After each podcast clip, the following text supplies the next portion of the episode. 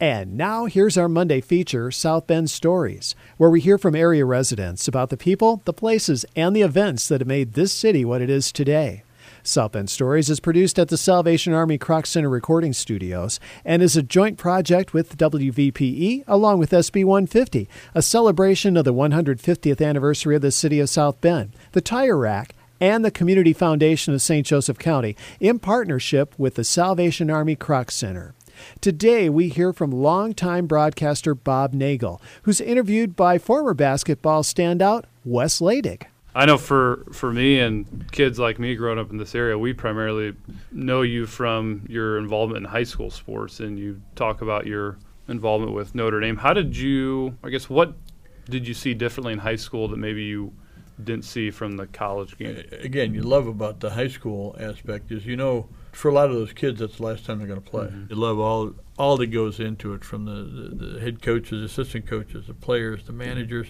Uh, the trainers, the moms and dads who bring them in, the cheerleaders, the pom pom girls. I mean, what a show for five bucks! Are you kidding me? Mm-hmm. So uh, it, it's uh, that's what makes it fun. That's what keeps the passion alive in an old guy like me.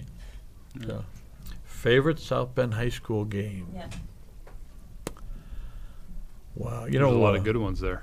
Uh, you know, I'm thinking about the the night that Shawn Kemp and Concord came over and played St. Joe mm-hmm. at the Joyce Center because St. Joe's gym wasn't very big, and they thought they'd fill the lower bowl, which was about 5,000 seats. And uh, about an hour before game time, they're putting the upstairs bleachers back, and they packed the place mm-hmm. for a high school game. You know, Skylar was one of uh, great players at Washington. Jacqueline Batteast was at uh, Washington, did a great job. Skylar, uh, as a freshman at Washington, we did a game between Washington and St. Joe. Hmm. St. Joe had the defending state championship team. They had four Division One players on their team, and Washington had three. Skylar went for 43 points. And defensively, they went up on Sydney Smallbone and uh, Melissa Lechlitner and, and really shut them down defensively. And, and it was a great game. And when it was over, Washington won by 10 or something. But both sides of the, the arena, the Washington fans and the St. Joe fans, all stood and applauded that this was a phenomenal, phenomenal night with phenomenal, phenomenal young ladies who gave, you know, wow, and for five bucks. Now, Mike Warren went to South Bend Central, okay. played for John Wooden uh, at UCLA, and and Mike is a phenomenal guy. He was a he studied film and theater at UCLA when he was there. He wound up being uh, he's a movie producer today. He also was a star of uh, Hill Street Blues, uh, TV show about the police department. He was Bobby Hill.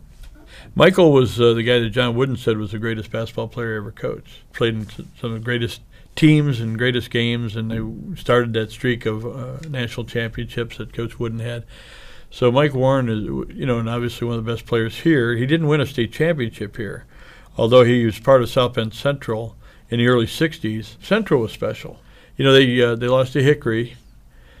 They didn't actually lose to Hickory, but they were the team in the movie Hoosiers. They they were looking for a team that. Uh, uh, they could use as a name in a school that wasn't in existence anymore. So they South Bend Central took on Hickory for the championship, and uh, you know it's still pretty neat when you see them get together. And, and there have been I was at a hall for another purpose, and we were leaving our function, and people were there, and I said, "What's going on?" Well, we got South Bend Central all class reunion dinner tonight, and so there's people sitting around the tables, and the door would open, and somebody would walk in, and three or four people would get up and walk to the door, and embrace, and you know hugging each other and the wonderful thing I remember is that the people embracing and hugging were black, brown, and white. And the only color that mattered at Central was the blue and orange. And uh, you just, you know, you just embrace what that meant to the community. There was a time in '67 when cities around the country were having riots and things. And there was a night when over in Chapin Street there was a bunch, well, right here, just outside here, uh, people were walking down the street and they were going to, you know, and the guys from South Bend Central came together, and black men, white men, who loved each other said, "It's not what this is about. Go home," you know, and they were able to get people to you know to settle down and stay because you know uh, they weren't they weren't together because somebody said, "Okay, you guys need to get along." They were together because they loved each other, played together, and they sacrificed for each other, and they. Uh, like Colt said, I'm going to tell you something. Don't win for Central. Don't win for don't win for Notre Dame. Don't win for a coach. Win for the people you cry with, bleed with, work with, and sweat with. that's your teammates. And so uh, that was uh, that was going on at Central. Whenever it goes on, it's pretty powerful. That was veteran broadcaster Bob Nagel, as interviewed by former basketball standout Wes Leydig, sharing his South Bend story. South Bend Story is heard every Monday morning at 7:45 a.m. during Morning Edition, and again at a little past 12:30 p.m. on Here and Now. If you'd like to share your South Bend story, visit the website mykroc, K-R-O-C, dot org.